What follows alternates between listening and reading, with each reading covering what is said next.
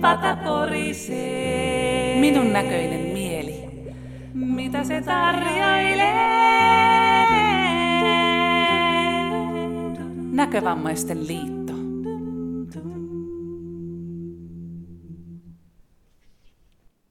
Tervetuloa kuuntelijat Minun näköinen elämä tuottamaan podcastiin nimeltä Vesisoikio. Järjestysnumero taitaa olla meillä jo vitonen ja tämän päivän aiheena on lentopelko. Vesisoikio muodostuu ja muotoutuu rajojensa puitteissa menneisyydestä, tästä päivästä ja tulevaisuudesta kiitäessään avaruudessa. Minulla on keskustelukumppaninani tuttu ja luotettava Tuure. Editoijana on Harri Voutilainen ja Tuure, kuinka luotettava tänään olet? Ihan sama vanha luotettava. Olen ehkä hiukan viisastunut tässä muutaman päivän aikana. Kyllä tämä menee parempaan suuntaan. Niin mä uskoinkin, sen takia halusin niin kuin vanhat harrastelijanäyttelijät ja näyttelijät niin pudottaa sinut roolista, koska mehän ei olla harjoiteltu näitä asioita koskaan, vaan ei. ne tulee tässä vuorovaikutuksessa ja ole hyvä Tuure, lentopelko. Joo, aletaan siitä. Pelko on niin sellainen suojamekanismi, joka on eläinkunnassa kaikilla on se, että suojautumisen tarve syntyy kun tullaan sellaiseen tilaan, joka on outo tai ennen kokematon, tai jossa yleensä aistitaan vaara, että se on meille epäaito tilanne, että me ollaan jossain semmoisessa tilassa, jossa me ei olla totuttu olemaan. Ja pelko on se, joka herättää sen valppauden. Me ruvetaan olemaan valppaita kaikkeen, mitä me nähdään, kuullaan, haistetaan, maistetaan. Meistä tulee hyvin varovaisia siinä tilassa. Ja se on se, millä me ollaan niin kuin ihmiskuntana niin varmaan satoja tuhansia vuosia päästy eteenpäin sillä, että me ollaan oltu valppaita ja varattu joutumasta ahdistelun kohteeksi tai ansaan tai putoamaan jostain tai kaatumaan jossain, niin se on synnyttänyt meihin semmoisen valppauden ja lentopelko on niin osa sitä valppautta, että ajatellaan, että me siirrytään lentokoneeseen ja siinä on semmoinen sata tonnia tuolta maasta kaivettua alumiinia, joka on laitettu semmoiseen muotoon, että kovalla työnnöllä niin se lähtee lentämään ja se lentää, niin se on edelleenkin ihmiselle sellainen outo tila, että se voi kokea se ja se tapahtuu, vaikka se niin kuin järki sanoo, että eihän tämä ole mahdollista. Tämmöinen putki lentää täällä 800 kilometriä tunnissa. Mutta se on kuitenkin mahdollista, mutta ihmisen mieli, silloin on vielä vaikea siihen tajuta. Et silloin ensimmäiset varmaan, jotka lensi, niin ne oli kauhuissa, että ei ne, ei ne ohjaajat varmaan, jotka niillä ensimmäisellä koneella lensi, mutta se ensimmäinen matkustaja, joka niihin koneisiin otettiin mukaan, niin se oli varmaan ihmeissä, että mitä tässä tapahtuu.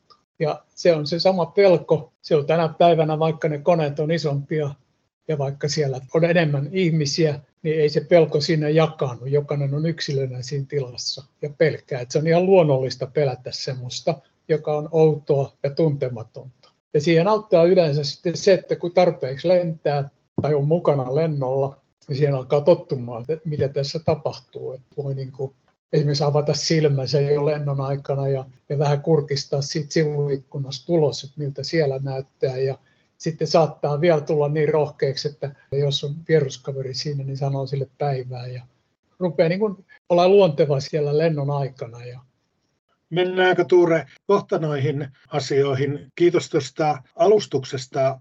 Juuri noinhan se on, että se on yksi pelko. Sehän on niitä uusimpia pelkoja todennäköisesti, mitä on tavallaan olemassakin, koska tota, joku vanha lentäjä sanoo tästä, että kun ihminen ei pysty kontrolloimaan sitä omaa toimintaansa, niin sille tämmöinen tavallaan tulee. Latinan kielessä ja englannin kielessä ja missä kielissä onkaan anglosaksissa, niin puhutaan fobiasta ja loppujen lopuksihan tämä ei välttämättä ole sit niin rankkaa, vaikka sanotaan, että noin kahdeksalle prosentille jotka kieltäytyy lentämistä, niin se fobia on niin tiukka. Mutta sanotaan myöskin, että lentopelko on opittua asiaa. Ja niin kuin sä alustit tuossa hienosti minusta näistä peloista, pelot on mielenkiintoinen aihe ja sitä voisi käsitellä varmaankin vaikka tuonnempana erilaisista peloista, mutta tota, tässä ollaan tässä lentopelossa, niin juuri tuo, että kun ihminen ei pysty kontrolloimaan sitä,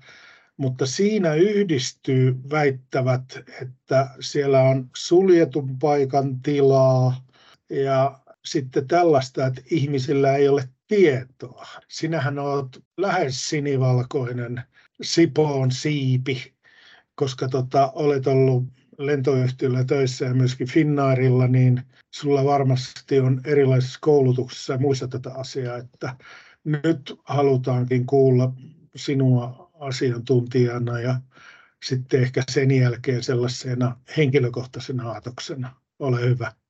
Kiitos, joo. Mä olin töissä ennen eläkkeelle lähtöä, niin mä olin 44 vuotta Finnairilla. Ja tota, mä en ole lentänyt konetta, enkä mä ole korjannut lentokonetta, mutta lentokoneen ympärillä mä oon tehnyt kaikkea mahdollista kuormaamisesta lähtien. Ja mä olen ollut tuolla markkinoinnin ja myynnin ja tuommoisen kanssa tekemisissä sitten sen loppuajan, sen ne viimeiset vuodet. Onko se kouluttanut esimerkiksi lentopelkoisia ihmisiä tai ollut koulutuksissa? Mä olen ollut koulutuksessa ja sitten mä olen, tota, se on mielenkiintoinen, mitä mulle itselleni tapahtuu, että mä olin sellaisessa koulutuksessa, jossa harjoiteltiin, kuinka tuommoisen onnettomuustilanteessa niin lentokone evakuoidaan tehokkaasti Aivan. ja pelastetaan ihmiset sieltä. Ja käytiin läpi kaikki ne koneen rakenteet ja miten sieltä tullaan ulos. Siellä on varauloskäytäviä, josta pääsee siivelle ja sitten siellä on varauloskäytäviä, josta pääsee suoraan ulos ja me harjoiteltiin kaikkia niitä ja sitten pohdittiin sitä, että kuinka nopeasti siinä pitää toimia niin, ettei mitään lisävahinkoja pääse tapahtumaan. Ja oli yllättävää mulle se, että sen jälkeen, kun mä matkustin koneessa, niin musta tuli paljon tarkkaavaisempi. Mä kuuntelin kaikkia kolahduksia ja helähdyksiä just sen takia, kun ne oli pelotellut mut siellä koulutuksessa. Että, tota, mitä, mitä kaikkea voi sattua. Mä en osannut sitä niin kuin silloin ilman sitä koulutusta ymmärtää. Mutta se, että sitten kuitenkin se on parasta, että tietää, että kun, kun esimerkiksi kun lentokoneessa tapahtuu siinä nousun aikana, jo rullatessa tapahtuu se, että siellä on asematasolla on erilaisia kansia, viemärin kansia ja tämmöisiä, Aivan. jotka kol, kol, kolahtelee siellä, kun se kone Just. rullaa. Niin niille tuli niin kuin selvitys, että, että se, siellä on niitä kolahduksia ja niitä kuulee, mutta että niillä on syy. Että se on se laskutelen, että jousitus on aika jäykkä ja se ottaa kaikenlaista epätasaisuutta sitten vastaan siitä kentästä, vaikka se on betonoitu se kenttä, niin kuitenkin siinä asematasolla niin tulee ääniä sinne koneeseen. Ja sitten kun mä opin tunnistelemaan niitä ääniä, että tässä oli joku kansi, tässä oli joku epätasapaino, tässä oli joku sauma, kun betonikannessa syntyy aina se sauma, niin se saumatkin tuntee siellä koneessa. Sitten kun oikein valppaana, ja höristää kaikkeen korvansa, niin sitten rupeaa kuulla vielä liian paljon ääniä. Mutta niille on kaikille selitys ja äänille, että ne johtuu siitä, että siellä on tilanteita, jossa se kone tärähtää tai älähtää. Ja sitten nousuun lähdössä, niin siinähän on se, kun, missä ne laskuttelineet sijaitsee lennon aikana, niin niin se luukut, jotka aukeaa, ne kolahtaa, kun ne lukittuu. Sitten kun se laskuteline tulee sinne rungon sisään, niin se kolahtaa ja lukittuu siinä. Ja sitten vielä kolahtaa ne luukut takaisin kiinni jotka on sen laskutelinen ruuman niin kuin luukkuuna, koska se ulkopinta on ihan sileä sen jälkeen, kun ne laskutelineet on sisällä. Ja siellä on erilaisia luukkuja ja erilaisia kolahduksia, jotka sitten säikyttää tarkkaavaista valpasta kuulijaa, että mistähän toi johtuu ja mistähän toi johtuu. Ja siinä tulee justiin se vastaan, että se mielikuvitus, niin se hyvin helposti lähtee laukkaa siellä, jos ei ole niin kuin tietoinen siitä, että nämä kolinat kuuluu tähän lentämiseen, että se mielikuvitus on se, joka rupeaa tekemään siellä tepposia, sit jos sille, sen päästään valloille. Ja yleensä ottaen lentotouhuissa on se, että se on moneen kertaan varmistettua. Se luottamuksen säilyttäminen on hyvin tärkeää siinä, että tehdään asiat sillä tavalla, että matkustamossa on mahdollisimman vähän häiriöitä ja yllätyksiä. Et matkustajat saisivat olla mahdollisimman rauhassa siinä, sitä konetta lennetään sillä tavalla, että kaarot ja käännökset tapahtuu tasaisesti ja, ja ei pyritäkään leikkimään mitään kauboita, että pelotellaan niitä matkustajia. Se ei tarkoitus, vaan tarkoitus matkustajat säilyisi niin rauhallisena ja silloin se mielikuvitus säilyy myös rauhallisena eikä rupea niin kuin ahdistamaan. Mutta on ihmisiä, jotka ahdistuu siitä ahtaasta paikasta, että se, on, se tila on liian pieni monelle. Sitten se, että jos siellä tapahtuu koneessa tai häiriöt, että joku ihminen rupeaa häiriköimään, niin se hermostuttaa kaikki heti. Että siitä täytyisi vaan pitää niin kuin mielensä rauhallisena, koska siellä on joka tilanteessa on varauduttu ja siellä voi lentää turvallisesti, mutta se mielikuvitus voi tehdä tepposia sitten, jos tulee paha paikka. Tuo oli juuri tavallaan sitä, mitä itse ajattelen, koska tota, tutkailin nyt tämän podcastin takia tätä lentopelkoa. Ja itse en ole koskaan rakastanut lentämistä. Jälkeenpäin näin miettien, mäkin olen aika paljon päässyt lentämään noissa erilaisissa urheilujutuissa ja ehkä joskus erilaisilla kalustollakin, mutta tota, nyt niin kuin itse huomasin sen, kun tutkailin näin jälkeenpäin tätä asiaa, niin lähinnä siinä on ollut se nousu ja juuri nämä erilaiset äänet, rullaus, erilaiset äänet. Ja kun sä äsken kerroit tuota asiaa, että kun se kone lähti rullaamaan ja kun se hömpsötteli niissä erilaisissa betoneissa ja hidasteissa ja kaivonkansissa, niin mä olin jo ihan varma, että kohta se ajaa ojaa ja pyörä putoaa. Ja sitten juuri tämä laskutelineet, jotka vedetään sisään ja jotka tulee ulos, niin en mä koskaan tutustunut näihin asioihin. Jos niihin tutustuu, niin väittävät, että useammat eivät enää tunne sellaista tilaa, että he pärjäävät sen kanssa. Ja eräs lentokapteeni kertoi, että sen jälkeen kun oli tämä World Trade Center hyökkäys, niin sinne lentokoneohjaamoon ei ihmiset päässeet, niin sen jälkeen on myöskin tilanne tavallaan niin kuin huonontunut tämän lentämisen osalta, koska silloin ne näki, minkälainen se kapyysi siellä on ja kuinka turvallista ja rauhallista. Että sulla on myöskin varmaan niin kuin tässä sellaista omaa asiaa, että miten te kerrotte ihmisille näitä asioita. Kyllä, ja siinä ollaan siellä lennon aikana, niin yritetään siihen, että vastataan niihin kysymyksiin. Ja sitten siinähän näkee helposti, esimerkiksi matkustamon henkilökunta näkee siinä, että jollain on vaikeuksia olla. Sitä lähestytään sitten ja kysytään, että voiko he auttaa jollain tavalla jutella siinä henkilön kanssa ja, ja vastata niihin kysymyksiin. Semmoisia tapahtui tuolla Välimeren lennolla. Siellä ilmat vaihtuu. Siellä on monta ilmatyyppiä siinä matkalla ja ylitetään alpit ja siellä tulee semmoisia pyörteitä, mutta se joskus tuollaisessa vaakalennossa, niin siinä saattaa tulla semmoisia kolahduksia. Se ilma on niin kovaa, että se kolahtaa, kun se muuttuu sen laatu. Ja lentävää miehistä on neuvot sanomaan jotain matkustajille sieltä kokpitista, sieltä ohjaamosta, että se oma ääni kuuluu siinä, että nyt tässä oli tämmöistä turbulenssia ja tämä vähän aikaa ravistaa, mutta että sen niin ja niin pitkän matkan päästä, niin tämä menee ohi. Ja sitten kun he kertoo sitä, niin he käyttää semmoista rauhallista ääntä, että siellä ei, että se olisi kauheata, jos se kippari rupeisi kirkkumaan, että nyt tuli turbulenssi, niin se porukka varmaan seisoisi kaikki takajaloillaan, mutta kun se sanotaan rauhallisesti, osoitetaan, että ei täällä ole mitään hätää, että se oli vain turbulenssi ja kolahtelee vähän, mutta että kohta matka jatkuu ilman tärinöitä, niin silloin pitää puhua matkustajille, kun tulee jotain poikkeavaa siitä tavallisesta lennosta. Että tavallaan kertoa koko ajan, että tässä ei ole mitään hätää ja sitten se äänestä kuulee, että ei se ole siellä nyt paniikissa siellä. Tästä mä haluan heti, heti kysyäkin, koska mä oon tehnyt elämäni ensimmäisen lennon eli ollut matkustajana joskus 70-luvun puolessa välissä Bulgaariaan ja silloin nuorena miehenä koko lentoa tavallaan muistakaan, varmaan jännitinkin ja takaisin tulee vielä enemmän, koska maha oli sekaisin.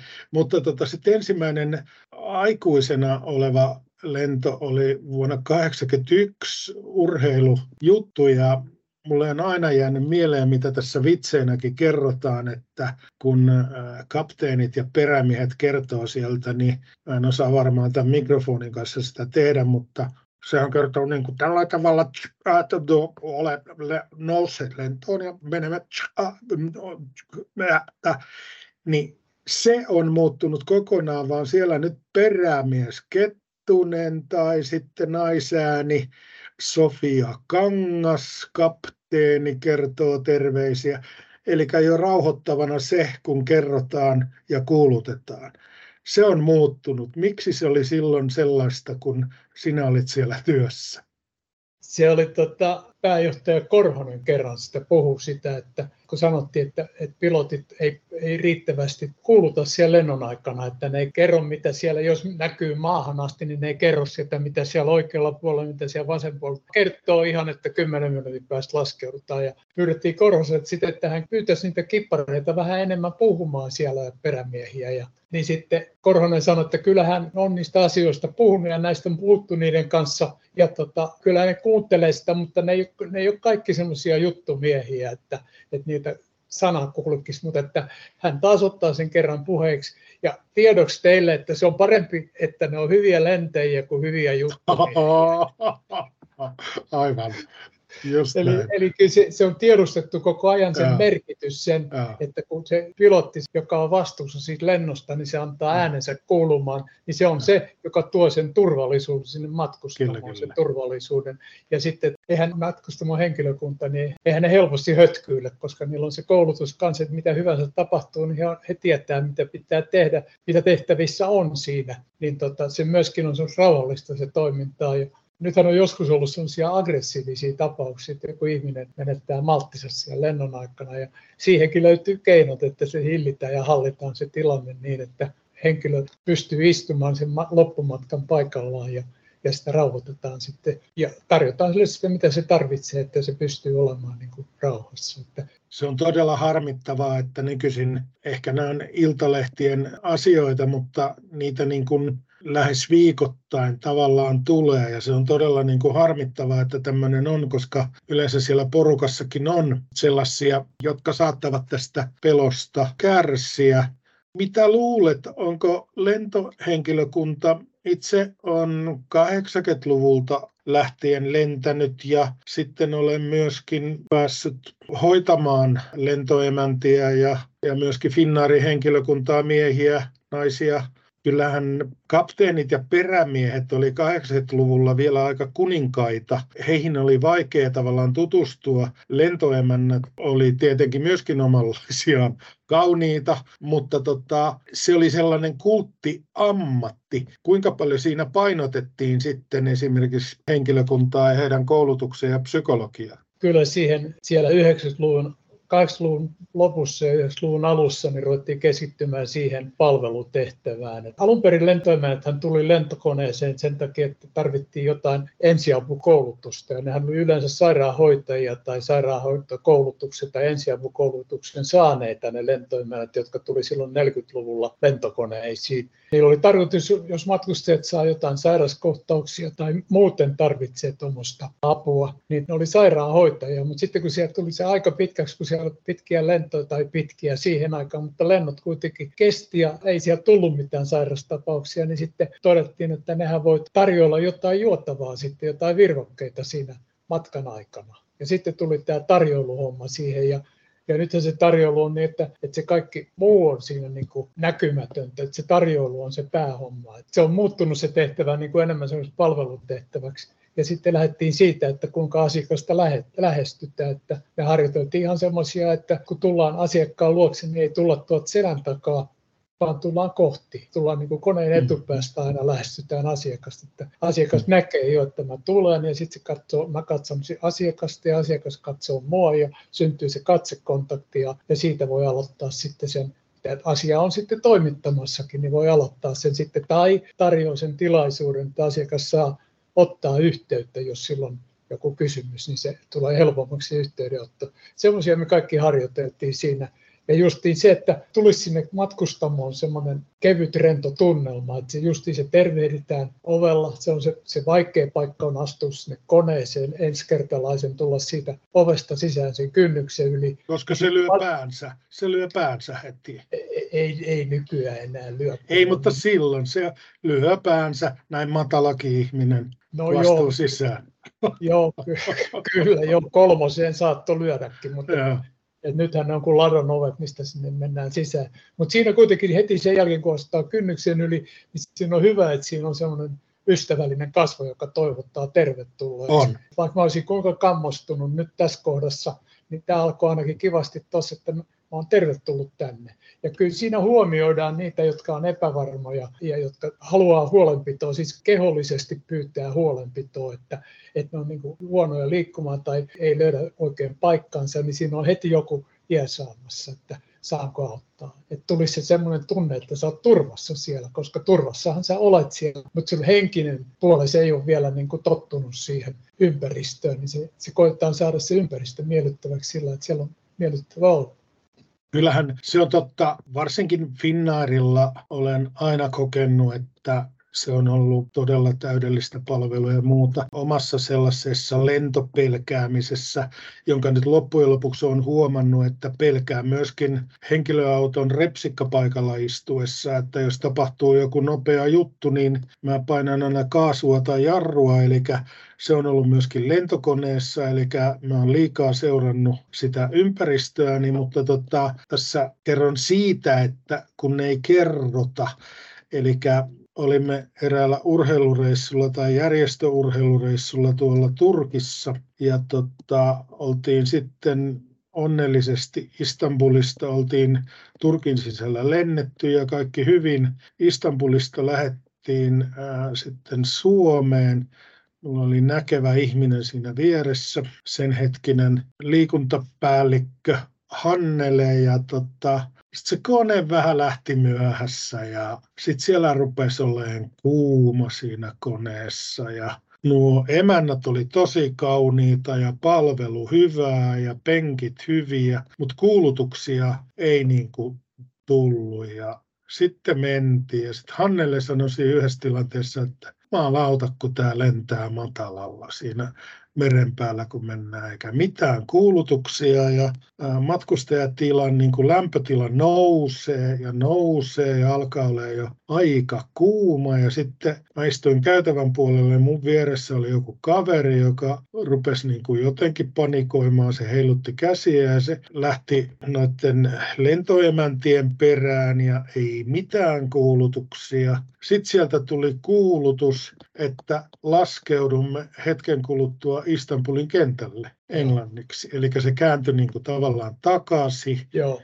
ja sitten se laskeutui sinne ja sitten muutaman tunnin jälkeen kerrottiin, että siellä oli ilmastoinnissa joku vika ja No mun mielestä se on aivan sama, että mikä vika se oli. Mutta tota, silloin mä huomasin niin kuin vieressäni, että vaikka mullakin on sellaisia säpsymisiä, niin tämä Hannele säpsy ehkä vielä enemmän, puhumattakaan siinä niin kuin keskiosassa, missä me istuttiin ihmiset. Ja mikä oli siinä huonointa, ei tullut ketään lentoemäntää kertomaan, että mikä tämä tilanne on. Et se oli niin kuin automaatti vaan toisti sieltä sitä asiaa, niin silloin mä ajattelin, että kyllä tämä on aika tylsää, että joku tämmöinen Turkish Airlines, joka on hyvä firma ja hienot koneet ja muut, kauniit lentoemännät, niin tässä ei tällaista työtä tehty. Toivottavasti se on jo unohdettu.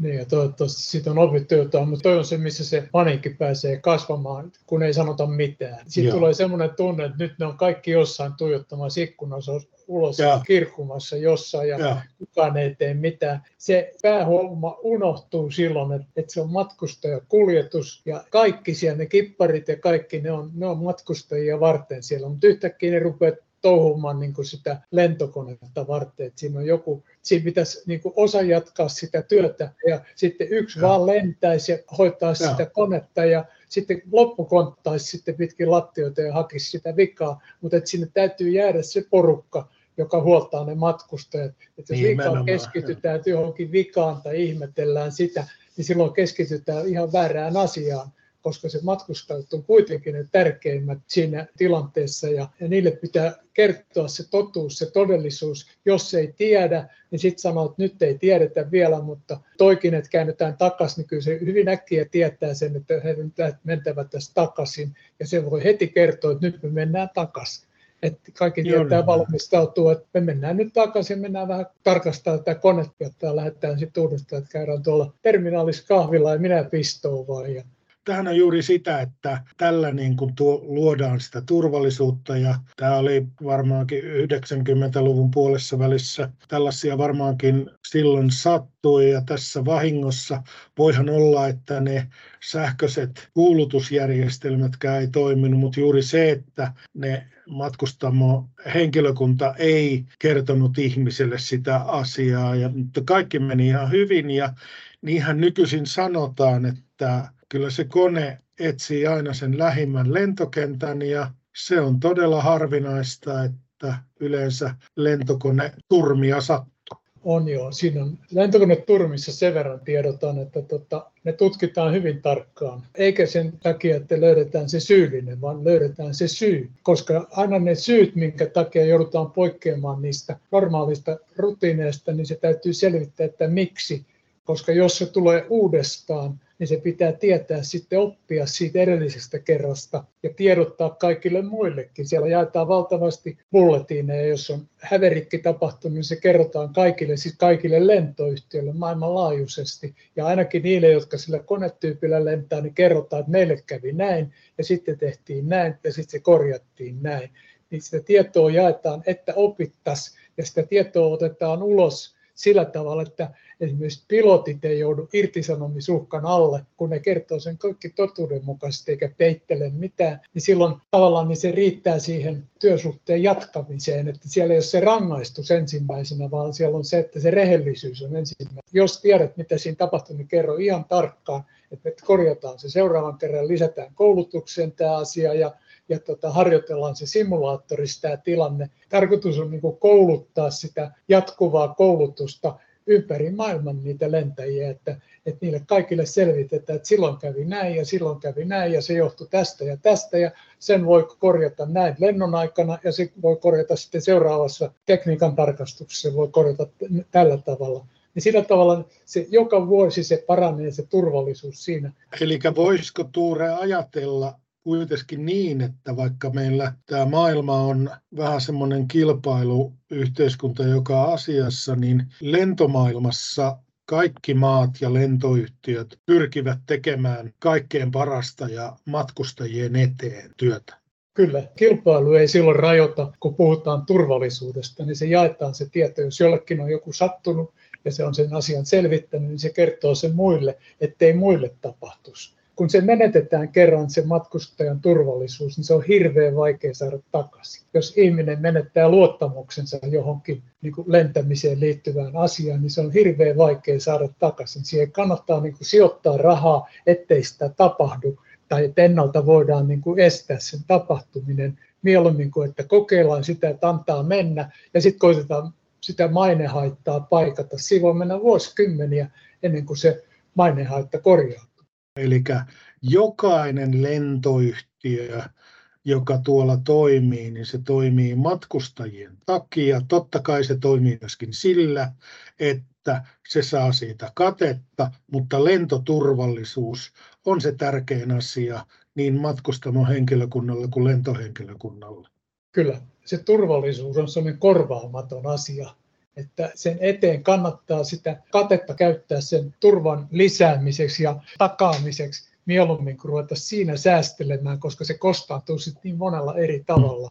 Ja se koko teollisuus kärsii, jos yhdelle tapahtuu joku vahinko, koska se, se saa sen maailmanlaajuisen julkisuuden, että, että niille kävi huonosti. Ja sitten ne, jotka pelkää lentämistä tai on epävarmoja siinä, niin ne ottaa sen heti, että jaha, mä oon ollut koko ajan oikeassa, että tämä on vaarallista touhua eikä sitä kannata tehdä. Ja silloin taas venetetään ne vuodet, kun on kerätty sitä luottamusta, niin venetetään ne vuodet taas vähäksi aikaa niiden ihmisten kohdalla, jotka totesen, että, että mä oon oikeasti, ei tämä kyllä ihan, ihan oikeasti mene. Ja se on tervettä se, se varovaisuus, koska se on se, että ihminen reagoi siihen valppaasti siihen pelkoonsa ja huomioi kaiken sen, koska sitten aina siinä viime hetkellä niin me ollaan yksin sitten, että mitä mä nyt teen. Niin siinä täytyy olla niin kuin valpas, että, että jos on panikissa, niin ei pääse mikään, niin se on hirveä tilanne. Ja sitä ei saa niin kuin turhan, ei, ei ei saa niin kuin mistään hinnasta, sitä ei saa pilata sitä, mikä on jo saavutettu siihen luottamusta, että, että lentäminen on turvallista. Nehän tekee nyt kaikenlaisia vertailuja, että autolla matkustaminen ja bussilla matkustaminen ja junalla matkustaminen ja lentokoneella matkustaminen ja sitten ottaa niitä kilometrejä sitten, että kuinka paljon on matkustettu ja kuinka paljon vahinkoa on tapahtunut per kilometri sitten niissä, että koittaa sitä kautta vakuuttaa sitä, että tämä on turvallista. Se vahinkoja sattuu aina, niin kauan kuin ollaan ihmisten kanssa tekemisissä ja ihmisten tekemillä vehkeillä liikkeellä, niin aina sattuu vahinko. Mutta se on niitä tutkittuja asioita, että lentäminen on turvallisinta, mikä onkaan erilaisten autojen, junien ja muiden takia. Lentämisessä on se kahdeksan prosenttia ihmisiä, jotka ei suostu siihen lentämiseen. Tutkimuksia ei ole tehty siitä, että kuinka monta prosenttia on se, jotka ei suostu junaan tai laivaan menemiseen. Ja sitten noin 30 prosenttia kärsii lentopelosta. Sitähän ei oikeastaan tiedä, että onko se lentopelkoa vai onko se ahtaan paikan kammoa vai onko se korkeapaikan kammoa. Näitä asioita muuten aika jännittävää, niin ei ole tutkittu englannin kielellä enkä muilla kielellä näitä hakenut, mutta eikö me sitä mieltä vähän olla, Tuure, että lentopelko, sen voi aina voittaa, kun ottaa asioista tietoa.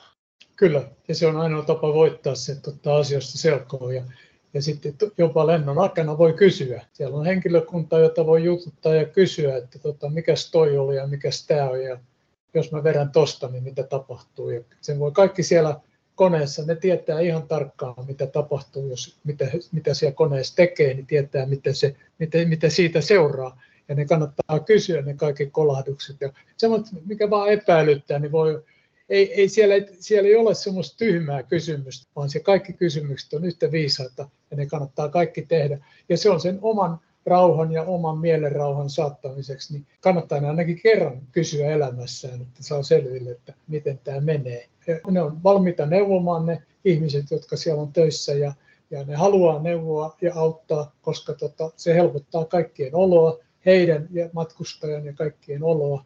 Ja tota, se on semmoista julkista tietoa, jota ei ole tarpeeksi julkisuudessa, mutta jota saa kyllä sitten sen lennon aikana niihin kysymyksiin ihan spesifiikisti mitä haluaa kuulla, että minkä takia toi on noin ja minkä, minkä takia tämä on näin ja niihin vastata.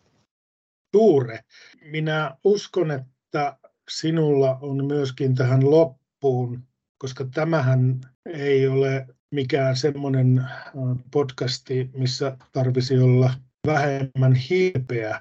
Onko sinun lentoon kerrottava tarina näin lopuksi ja sitten kerrot ne kuuluisat sanat? Ne ei kaikki ne tarinat, niin ne ei ole kaikki perhekelpoisia. Että mä vähän varon kertomasta.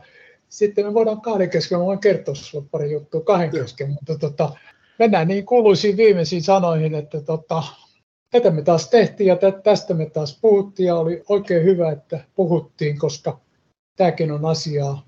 Ja minusta tuntuu, että näkövammaiselle niin se olla siellä osittain sokkona tai kokonaan sokkona ja kuulla sitä kaikkea, mitä siinä tapahtuu, niin se on varmaan jo sinällänsä aika, aika pelottavaa. Se, se ympäristö on vaativa, missä joutuu olemaan, kun ollaan lentokoneessa. Nythän tota, junista on kokemusta ja raitiovaunusta on kokemusta. Ja nyt siihen, kun lisää sen lentokokemuksen, niin ei se ole sen kummempaa, mutta että tota, se voi olla vähän jännempää, kun ensimmäisen kerran menee junaan tai kun ensimmäisen kerran menee lentokoneeseen. Mutta että se on kokemisen arvoinen asia ja kokemukset aina rikastuttaa meitä. Että kun mennään kohti sitä pelkoa, niin sitten jonain päivänä me se voitetaan. Jos me juostaan sitä karkuun, niin me saadaan juosta sitten koko loppuikämme karkuun. Että se ei katoa mikä se pelko, mutta silloin kun me kohdataan se ja selvitetään se, niin se vähenee tai se katoaa koko. Kiitos tästä kaikille kuulijoille. Kiitoksia Tuure ja Vesisoikio jatkaa radalla. Kyllä. Kiitos. Mitä on puhelinrinkitoiminta? Sinä sitoudut viisi kertaa olemaan mukana keskustelussa. Sinun ei tarvitse osata muuta kuin vastata puhelimeen. Kokoon kutsuja soittaa ja kokoaa ringin, jossa keskustellaan luottamuksellisessa ilmapiirissä. Voidaan jakaa yhteisiä asioita, ja elämän kokemuksia. Osallistu sinäkin puhelinrinkitoimintaan. Lisätietoa saat soittamalla numeroon 050 405 9057. Lämpimästi tervetuloa mukaan puhelinrinkitoimintaan.